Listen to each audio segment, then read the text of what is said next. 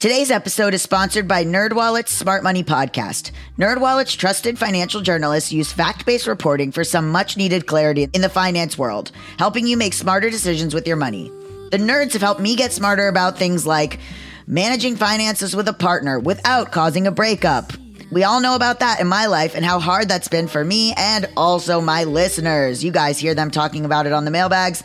It is hard to manage finances with a partner putting away money for retirement since I'm not going to be doing this podcast forever. Sorry. I guess I could, but retirement is huge for me. I am deeply focused on it right now. And planning for my tax bills so I don't dread April every year. Taxes are a doozy, and it's always changing. How do you know what to do? Listen to NerdWallet's Smart Money podcast on your favorite podcast app. Future you will thank you. As the new year unfolds, make it a year of comfort and indulgence with Minky Couture.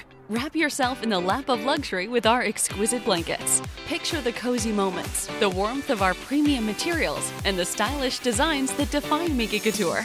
Welcome the new year with the ultimate in comfort and sophistication. January is your month to embrace luxury. Visit minkycouture.com or your nearest store today.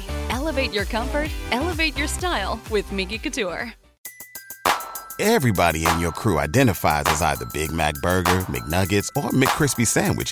But you're the filet fish Sandwich all day.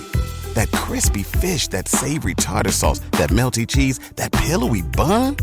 Yeah, you get it. Every time. And if you love the Filet-O-Fish, right now you can catch two of the classics you love for just $6. Limited time only. Price and participation may vary. Cannot be combined with any other offer. Single item at regular price. Ba da ba ba ba.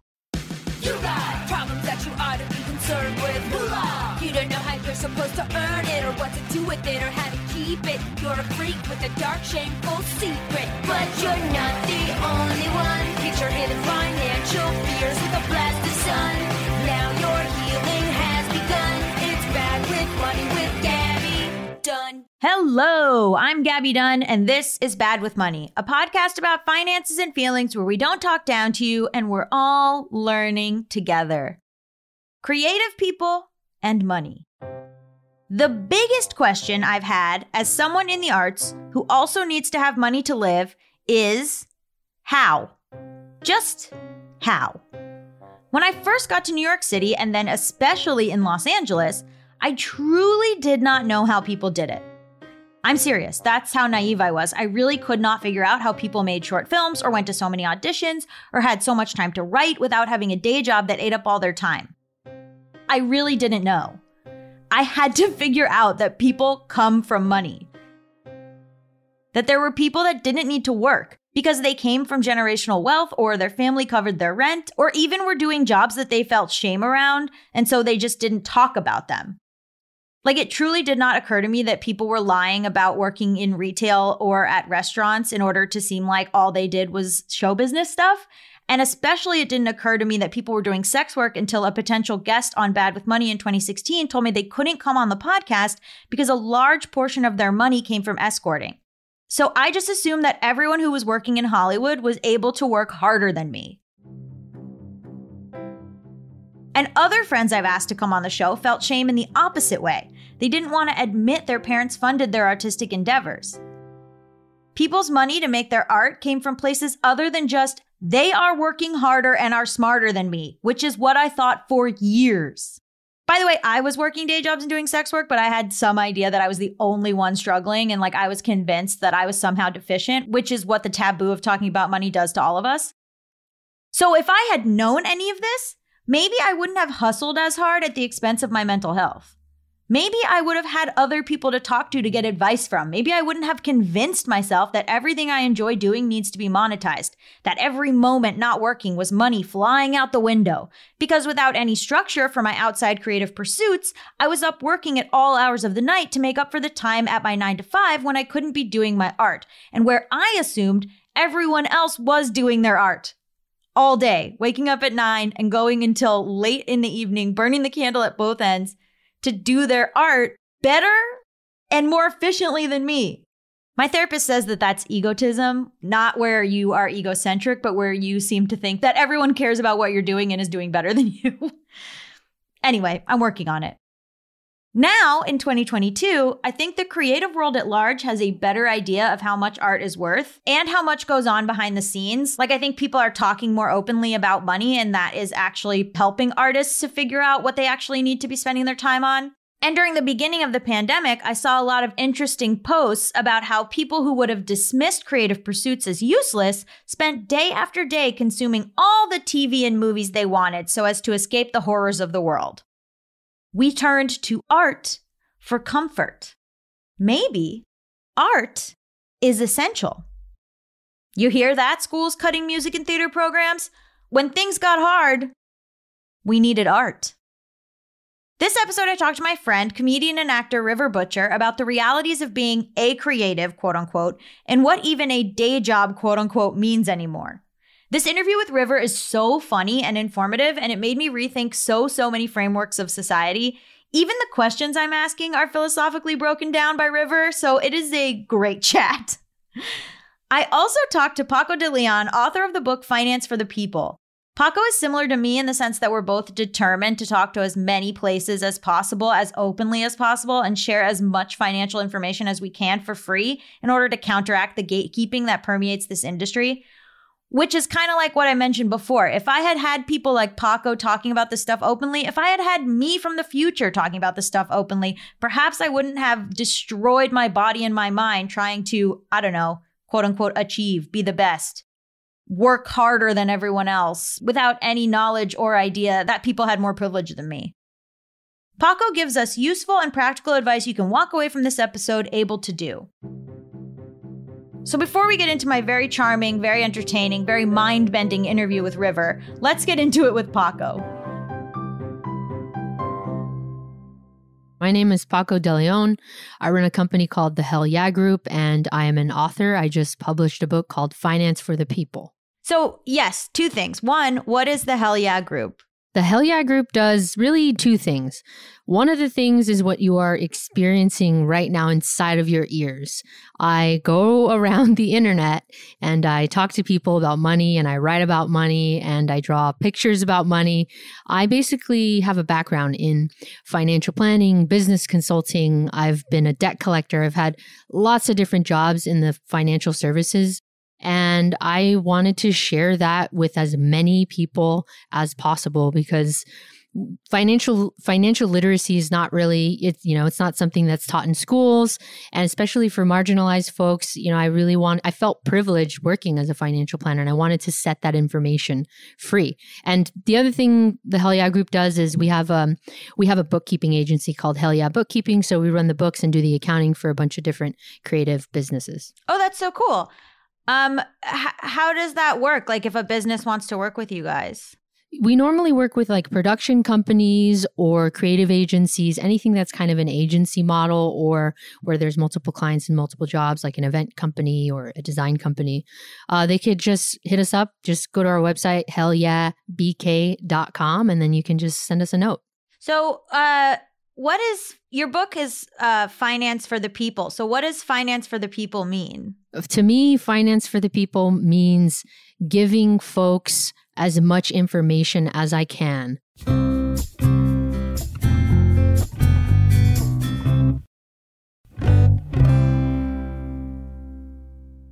Did you get started in all of this? Like, how did you get started being a financial planner and, and a debt collector? And what's that like? People always react to the debt collector when I drop that. it's uh, okay. So I studied finance and economics in college because my time was running out, and uh, you know, I it was like 2006 and it seemed like a lot of people were making a lot of money and you didn't have to work that hard and i was like cool i can still play music i can still hang out with my friends and and i'll be able to pay my bills so honestly that's how i looked at it and you know coming from an you know um, coming from parents of immigrants i felt like they didn't say I couldn't study art or study music, but that was sort of implied. You know, they they came all the way over here. I wanted to do something that seemed, you know, practical. So first I tried to get a job as a teller. I couldn't get a job as a teller. And then I saw this position that said credit manager at Bank of America. And I was like, credit manager, great. And I signed up for, you know, an, an interview. Uh, stand in a long line. There's all these people interviewing. Then you sit down at a table and the, it's the weirdest interview because they tried to like do role playing for debt collecting and I was terrible at it. I was like, no, you don't want to pay. Uh, okay, thanks. You know, like I was terrible at it. and the job didn't say debt collector, it said credit manager. So I didn't even, you know, I was like 19 years old, didn't know what I was getting into, but I learned a lot at that job. I learned how credit worked. I learned that people were, you know, they were uncomfortable talking about money. And I was at that job for two years, 20 hours a week, all day, like all those hours. I just sat there on the phone asking people for money. And that's how I got comfortable talking about money. So, like, you got to see people at their most uncomfortable talking about money or their most desperate, kind of. Yeah. And, you know, we had all these rules we had to follow to be in compliance with the law, you know, and one of them, one of the things we have to ask is, why are you late on your payment? And sometimes, often the answer is, I can't afford it. And, you know so i also got used to hearing that wow that's so interesting so maybe this uh will lead into this next question, which is how do you choose the topics for your book or how do you choose for financial literacy what you think the average person needs to know or have better explained?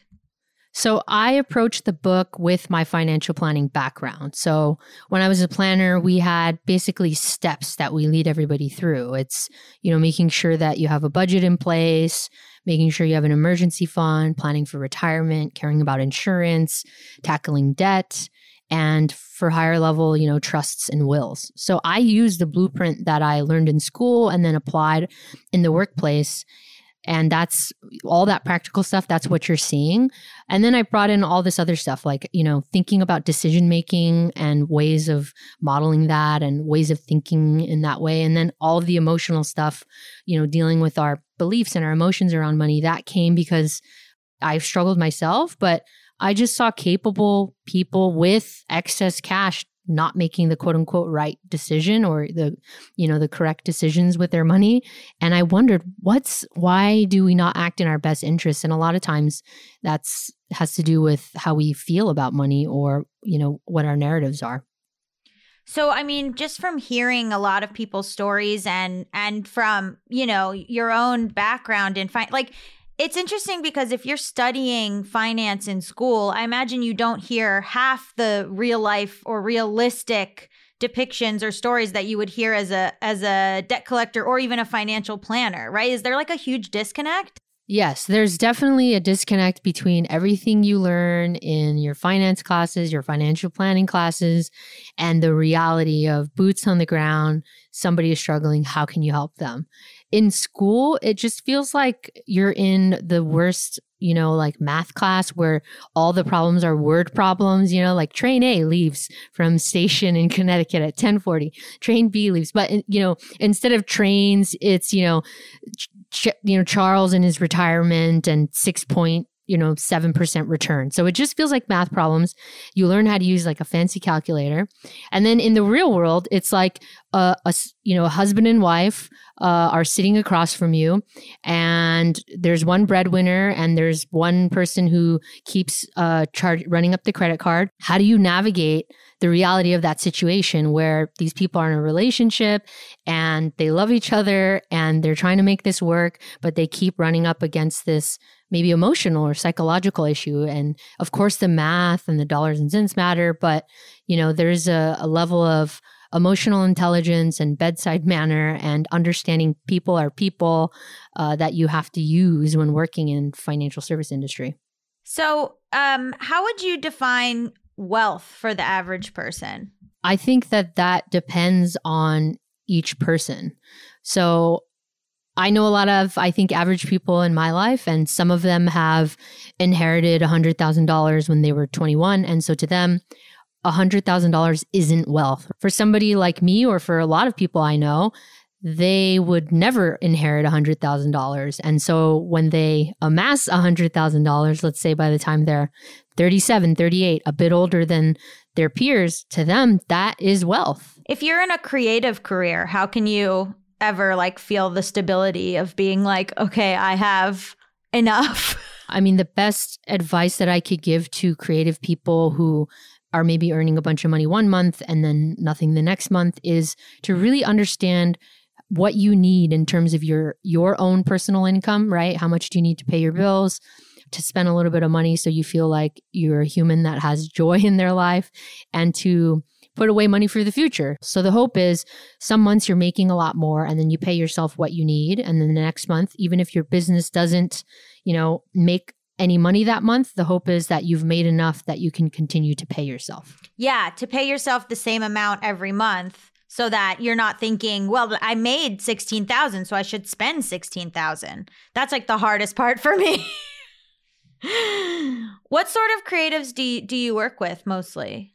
All sorts of creatives. I mean, I work with creatives who, like I mentioned before, work in production companies. So you have filmmakers who are doing storytelling for organizations like Nike and Google. Uh, But I also work with, you know, a lot of friends of mine are kind of like single person creatives, like choreographers, dancers, artists, actors, and, you know, everything in between. And, you know, I wanted the book to speak to as many types of creative folks exist. Definitely get into the habit of saving. And for the self employed, there are two different buckets that you should be saving every time uh, every time you earn money the first is a tax savings account so if you are self-employed you earn all the money but you also have to pay your own taxes on that money and depending on how you're set up it you know it might be self-employment income uh, self-employment taxes or you know you might be running payroll at the end of the year and you're going to have to pay in your taxes the bottom line is every dollar you earn, you should be saving a portion of that into your tax savings account. So if you don't have a tax savings account, what you should do right now is pause this or keep listening and go online, go to Capital One or get in your car, go to Chase or the local federal credit union, wherever you have your your business bank stuff open up a new savings account and you're going to call it your tax savings account. And we're going to come up with an equation and we can use a general rule of thumb disclaimer i am not an accountant. I just know enough to be dangerous to myself and others. So you want to talk to your accountant but the general rule of thumb is if you save anywhere between 10 and 30% of everything you earn that's 10 cents to 30 cents of every dollar into that tax savings account then you quote unquote should be covered for your taxes. If you're not fully covered you might be partially covered and oftentimes you have more than enough. The point is to start where you are and to build that habit and over time, what you'll see is that money starts to accumulate. What you'll see is your investments start to pay you dividends, which is such a gnarly thing. You're just walking around enjoying your life. And that money that you've made only once is now starting to generate and earn money. And that's how you start to build wealth.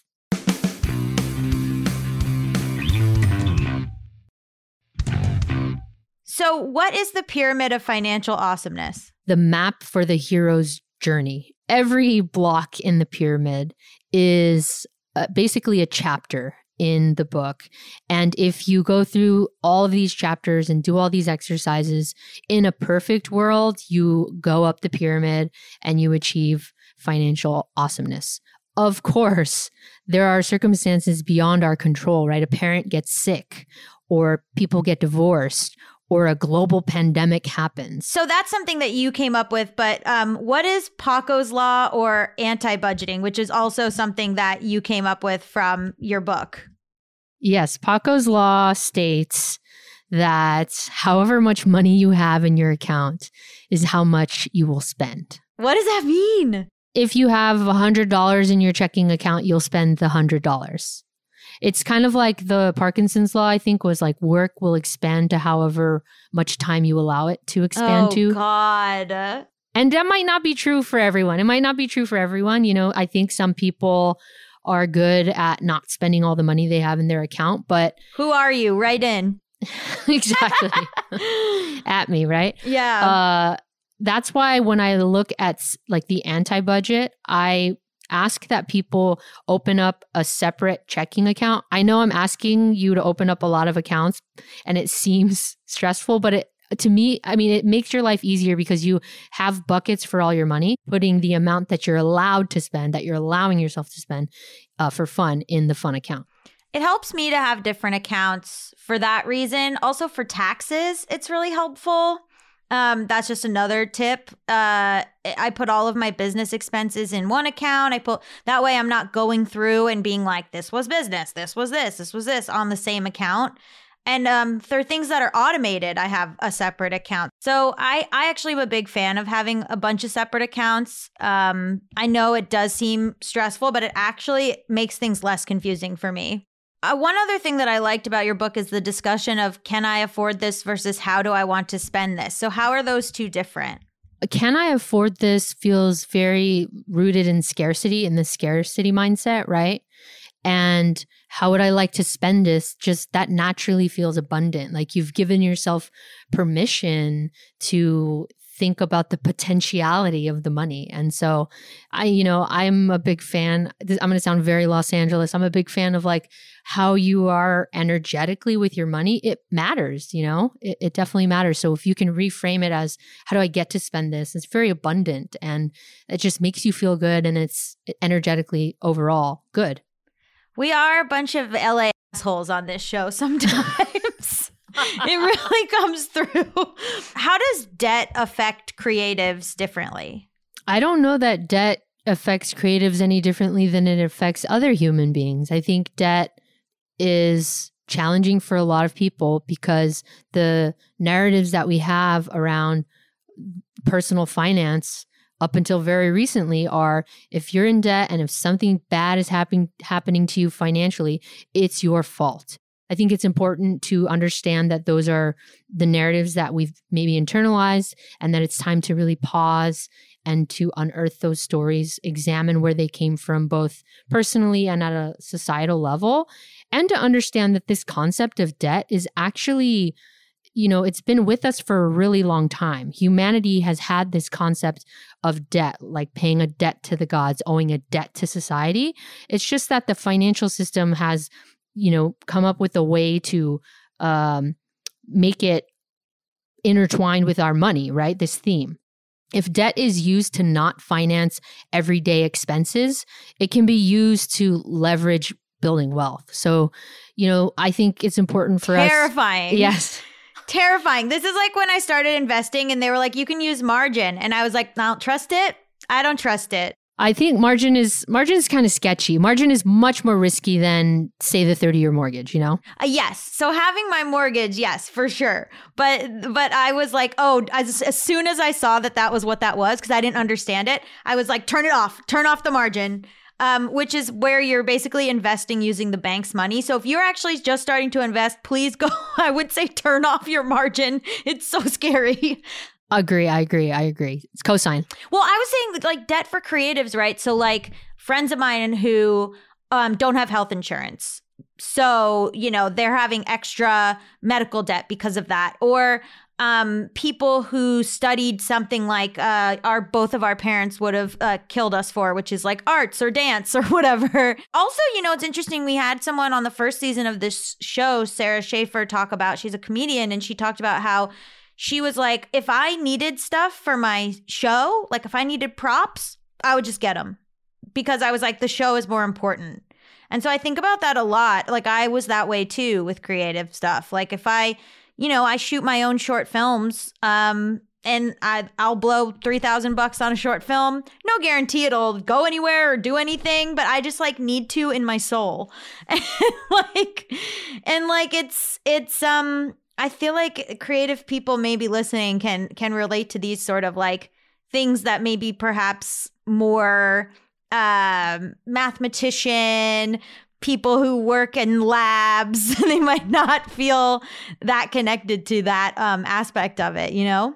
Yeah definitely. I mean how did you go from have you changed? Have you gone from I'm going to blow money I don't have to make a short film to at least I'm going to blow money that I do have to make a short film? Yeah, yeah, yeah. Now I'm blowing money that I do have. Yeah. Uh, well, and I try to um do things in a way that is like very affordable and I try to budget the film and figure it out and stuff. But yeah, it is hard. I mean, I really also related to like in the book you're talking about type 1 fun and type 2 fun and i am so this way where like i think you said type 2 is where something you can write about I was like, well, I got to go out and party and I got to meet people and I got to do this and I would, you know, hop on the train at the last minute and and go into some show. Yeah, I mean, that is a unique challenge among creatives, I suppose, that I hadn't considered when you first posed the question about creatives and debt. But I mean, yeah, when your your creativity and your output rely on you having these funny or profound, deep experiences, it, you know, might seem justifiable to run up that credit card bill. It's also the type of thing um I think too like when you're a creative, at least for me, you have to have a healthy sense of delusion where I'm like it's fine. I'm going to work up all of this money and then I'm going to be so famous and this will be a great story for Jimmy Kimmel. Like the freaking delusion. Creative people are creative. I know that's a redundant thing to say, but now more than ever, we have ways to make money that didn't exist. And so, you know, I think as much as I you know, in terms of addressing the debt, I would say focus on the earnings as well because there are so many more opportunities. Like we're making money like talking to each other, you know, that's part of our jobs.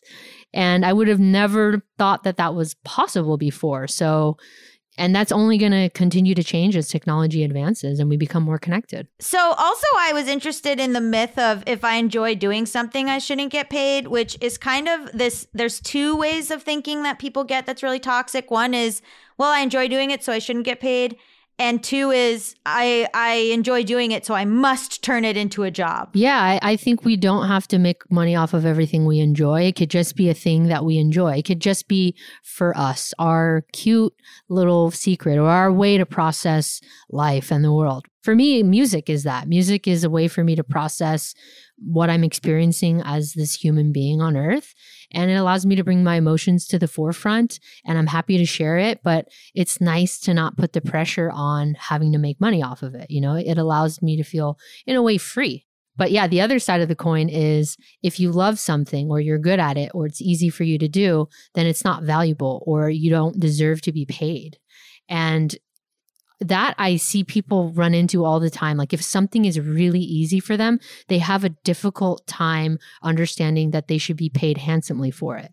When you know they think and I think that comes from maybe seeing people in their lives struggle to make money, like, you know, working at a plant um, or in a factory, and it was physically demanding. And that's what their parents did, and that's what their grandparents did. And so, therefore, for them, this idea of making money has to come with this struggle. It can't be something they like. Singing or you know knitting and selling your wares or whatever yeah and people have no idea what to ask for too you know like so many people are like uh, this company wants me to write them a jingle. Should I ask for ten dollars? And I'm like, no, baby, you should ask for like a thousand dollars. Yeah, you. I mean, you should think about it from the value that you're providing in the end as the end result in that context, right? So yeah, if you are writing a jingle and it's going to be played in national in a national commercial or on commercials on podcasts that the whole world can hear, um, yeah, what is the value of that jingle in terms of the end goal the end product? Yeah and you're not um you're not like a good person for being like just take it for free. Like you're not. I mean i had a friend who uh, posed for a, a, photo shoot, a comedic photo shoot that she did for herself. Um, and a company that had she had used as a prop in the photo shoot were like, "Can we use this photo on our social media?" And she was like, "You absolutely can for two hundred dollars." and like that's, I'm sure people would be so embarrassed, but or nervous. But she was like, "I paid the photographer. I bought the prop. Like I deserve to be compensated if you're going to use it." And what would you have paid a model to do this? For sure. Yeah. We, we all need to know our worth and exercise that accordingly. So, where can people find out more about you and your book and your work um, and the Hell Yeah Group? You can go to the hellyeahgroup.com, sign up for the weekly newsletter. It is an email newsletter called the Nerd Letter that goes out every Wednesday, and that's how we can stay in touch. And you can buy my book, Finance for the People, wherever you buy books. Thank you so much. This was fun. This was a fun one. Thank you for having me. Now, here's my interview with writer, actor, and comedian River Butcher.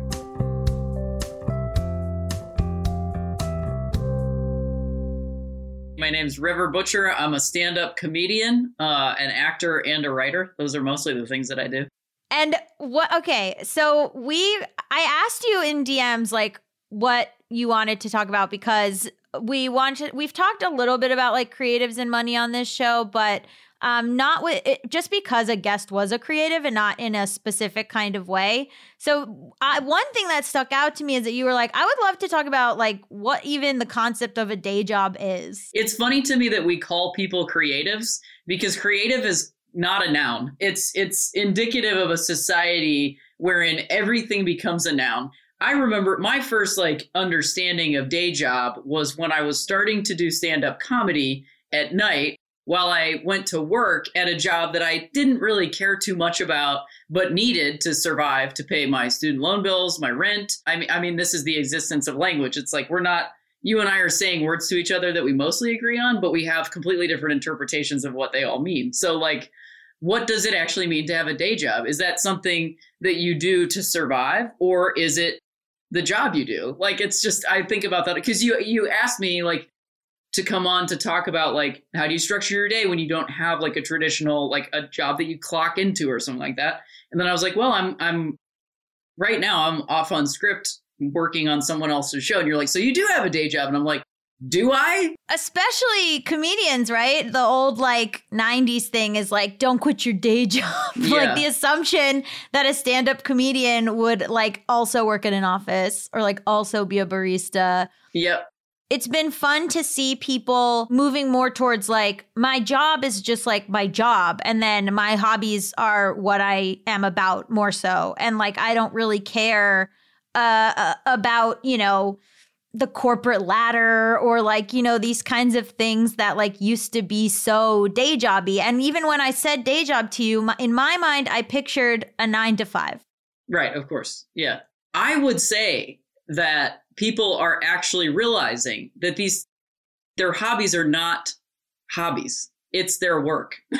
Your life's work is the things you enjoy. yes uh, no we've talked a lot here about how millennials just includes the upper middle class white people of a generation the boomers just Well, there's no real cutoff because like you can't like to bring up boomers it's like yeah, I mean my parents are boomers and if you talked about their like where they are in terms of class and things you'd be like oh wait i'm not boomers are not all affluent you know successful like floating through life. I just don't think they bu- buy the lie that we've been told for so long. We have mutual aid that's like just growing up from the ground in social media. Like people are beginning to support each other in their life's pursuits what's the lie when you say the lie that we've been sold what is that lie Well, I, I mean, here's the thing. There's as many lies as there are people. But I think the whoa the lie ultimately is like that there is one way. That there's one way. I've been thinking a lot about, you know, like I've been watching and just like that. And I think a lot about the early the first iteration of Sex in the City was born so much out of that sort of late 90s uh, white feminist idea of like I can't have it all. And like today when I think of that, I think I can. I can actually have it all as long as I am defining all. as long as I'm allowing everybody else to tell me what all is, then I never will. It's never possible because it doesn't exist. Thank God it took it only took me 40 years to understand that like I can have it all as long as I define what all is. When did you start being like okay this is how i can support myself I mean, it's uh I think, you know, it's a consistent check-in, you know, of like I- me too that's me too because I don't even know if I can anymore. You know what I mean? Like I don't uh, right now today, like I don't know if that's actually going to be possible. But I also am just like being patient because, you know, I'm I'm grateful I have another opportunity that I can do to support myself financially so that I am able to like reschedule shows when it's safer. And like I understand and appreciate that people aren't doing that right now because that's their source of income. And like we've been put in a real quagmire of having to to choose our personal our own safety and the safety of others over uh, you know financial survival. But I would argue that that's actually where we were before we entered the pandemic. and so I think a lot of people are realizing that because we've just sort of circled back to the time before the pandemic in the sort of democratic like or democrat TM. Like when I say Democrat or Republican, I mean the party and I mean the corporation. I don't mean individuals. Oh, the people of bad with money know what you mean. Great, but I just want to say that to say it, you know, that that we've circled back to that time where you just go to work sick. I know. They're trying to just oh, well, it's just so wild because the beginning the Republicans are like, "Oh, don't don't worry about it. It's just like the flu." And now we're like, "Oh, don't worry about it. It's just Omicron." It's like it's the same it's the same thing. You want people to go to work and risk their lives to pay taxes. And that's insanity. People that I see as very successful will then uh, be like, "Oh, I'm like doing copy editing right now. I'm actually back at my coffee shop job." sure, yeah. This is what people don't understand, I think, is that like it'll be like, "Oh, last year I had a huge script and I worked on two shows and like that was great." And then the next year you're like, "I, I got to go back to uh I got I got to see if that restaurant will take me back." Yeah it, when you were saying when I say like how did you know when you could you know sustain yourself? I think the the answer that people don't really understand when it comes to like creative careers is like never. Yeah well I, I guess I would say like I totally agree with you Gaby but uh, my answer is actually always I'm at a place in my life where I don't need proof that I'm going to be okay. I know that I'm going to be okay. And then I also have had enough experience failure success that I don't see, you know, going back to a particular type of job or anything like that as a failure. I saw something where um, I was reading about someone saying, you know, if you come from uh, uh, people being angry about people coming from generational wealth who become artists. Oh, yeah, I was going to bring that up. Laura Zak. Yeah, yeah, yeah. Basically, the thesis was um, actually to look at that as like when someone is free of, you know, survival uh, to pay rent and those things. That's actually what they choose, you know, and like, and that we could actually like support that as a culture. I also just, I've thought about that a lot. I used to be so resentful about of that of of you know art school kids or uh, trust fund kids or whatever and then i think like well at least they're not war criminals yeah well you know, you know like i mean at least they're just like making art and they're out of the way like i understand the frustration but they've at least they they're not investment banking they're not buying up properties you know like yeah i've really enjoyed this turn towards um creativity and even not even creativity tied to productivity, but just Definitely like not. vibing. I mean, I like, think that's an important thing is like it, untangle it. And that's literally why I brought up the word creative is not a noun. Because like, why are we so afraid to call people artists? Like, why are we so afraid to call ourselves artists? Because like it's been mangled and tangled and turned into this elitist thing or or not enough or a luxurious thing. Like, why do we not fund art and music in schools? Because kids would actually have some like quiet time with themselves. And they might actually like spend some time with like each other and themselves and what they're learning as opposed to just like passing tests all the time. Productivity is not creativity. it just is not. If it was, there wouldn't be two words for it. I also like want to call myself an artist all the time, but then I always think like, am I like a character from Rent? Like, do you know what I mean? Yeah. Like, I get very like only if you want to be. Well, actually, Mal and I just had a really a really weird realization where we were like, because we are both like, you know, started out teenage girls, and then we were like, oh my god, we've become Mark and Roger.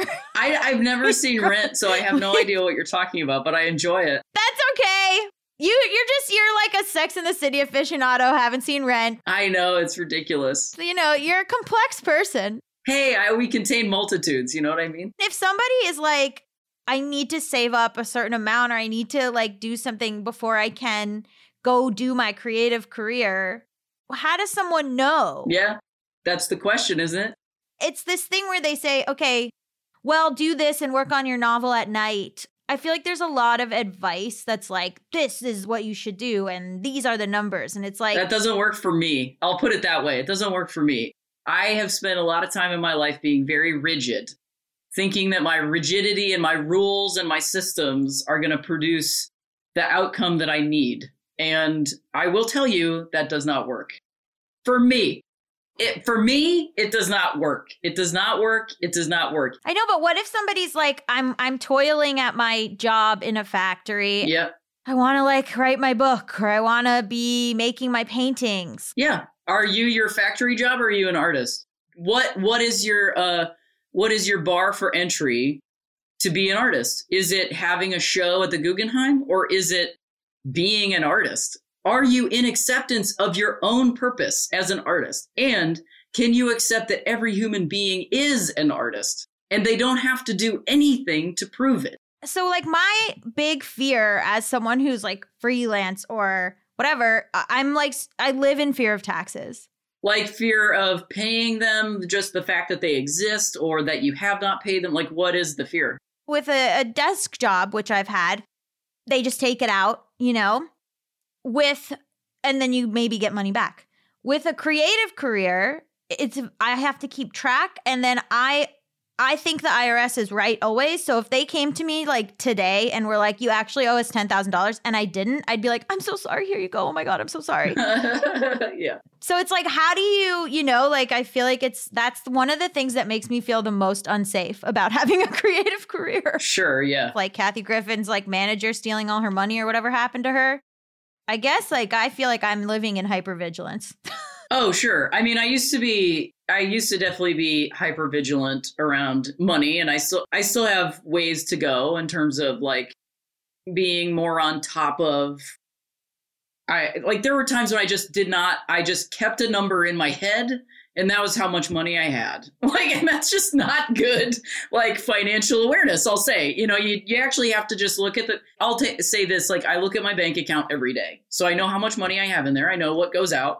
I also um because I've worked um in different at varying levels of like Hollywood industry jobs. Like that's the best the most succinct way to put it um, like I do ha- have like a business manager because I have an LLC as a stand-up comedian, and that LLC also works at, as as an actor and as a writer. So like I'm doing work through my my corporation, Which is hard. This is how people, yeah, like I have to, you had to be, I didn't know any of this when I started. You have to like know a lot of business and become like a corporation. And that's how you are able to do things in a way that like makes sense, which is terrible. Like I'm a S Corp. Like it's just like, it's a whole thing that I needed other people to explain to me. I needed other people to help me with. But that's the thing is you need other people to help you with it. And I think that's something in this society where we there's this weird per, it, there's this pervasive idea that if you don't already know how to do something, you're wrong.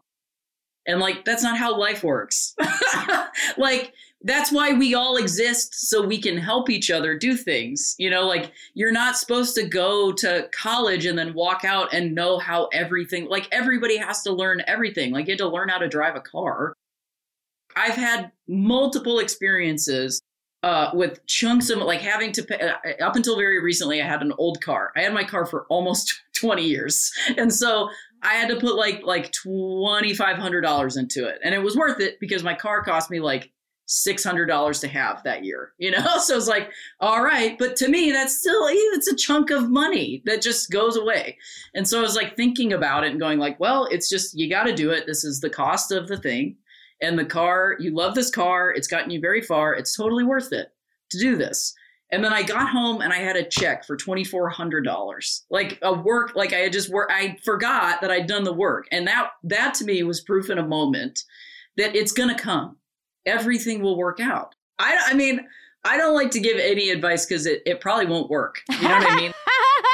Like it's just what worked for me and i don't know if it's going to work for anybody else but the and, and this is a daily practice for me. So I, I it's that's the other thing is you again capitalist society you cannot set it and forget it. You cannot just go like okay i don't think this anymore and then you don't think it anymore. Like it is every day is a reminder oh i don't need society to tell me that i'm a stand-up comedian i don't need comedy to tell me that i'm a stand-up comedian why am i trying to sit at a table of that's centered around success and punny, eh, punny, money and greed and power. I don't want to sit at that table. So why do I keep bringing a chair to that table? You know what I mean? Like, I don't want to be at that table. You know, once I let go of, oh, why do I want a society that, that is not a part of my dream? for us, right? This society that like incarcerates people, that punishes people, that uh, lets people live on the street, that like doesn't give people health care, doesn't care about teachers, like doesn't care about children. Why do I want validation from that society? It starts with reevaluating all of society's standards on what makes someone an artist and what makes someone valid and what constitutes proof and productivity.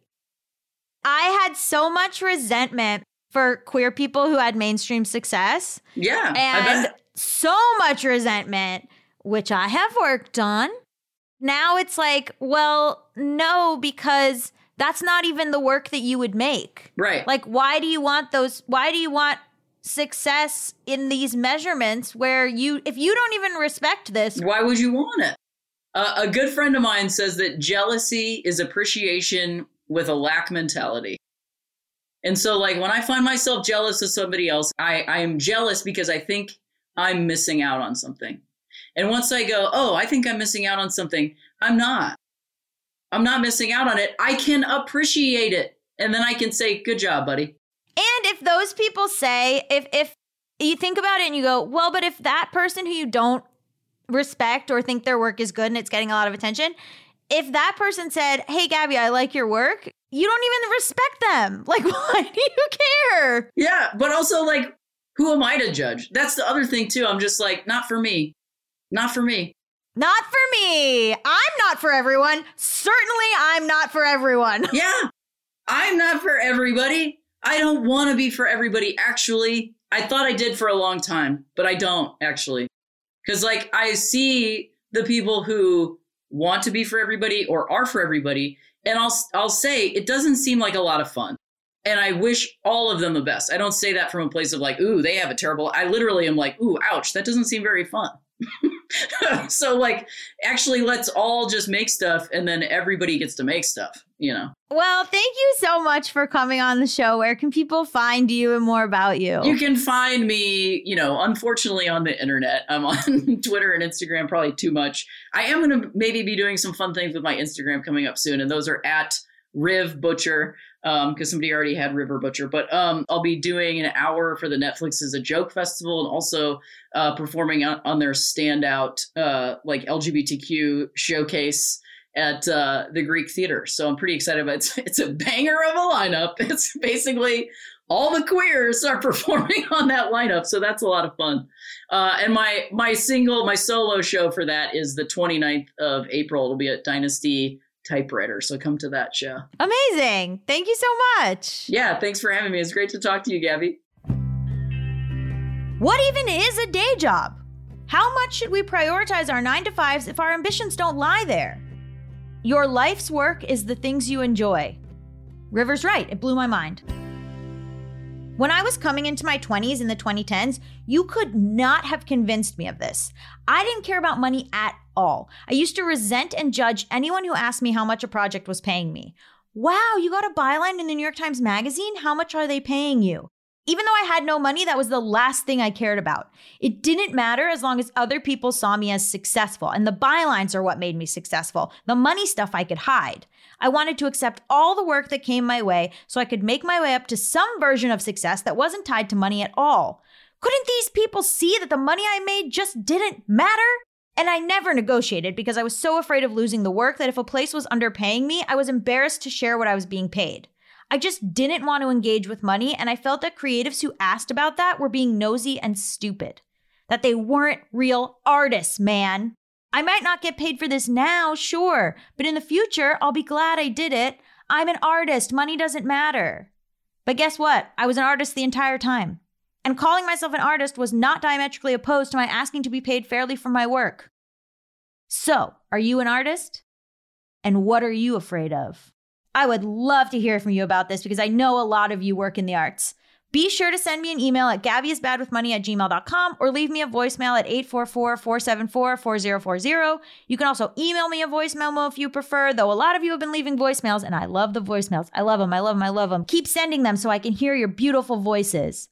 You can join our online communities too. We are on Instagram, Discord, Patreon, and Facebook. Links to all of these will be listed in the episode description. Oh, and don't forget to listen to the show the day it drops so we can get on the charts and spread the word.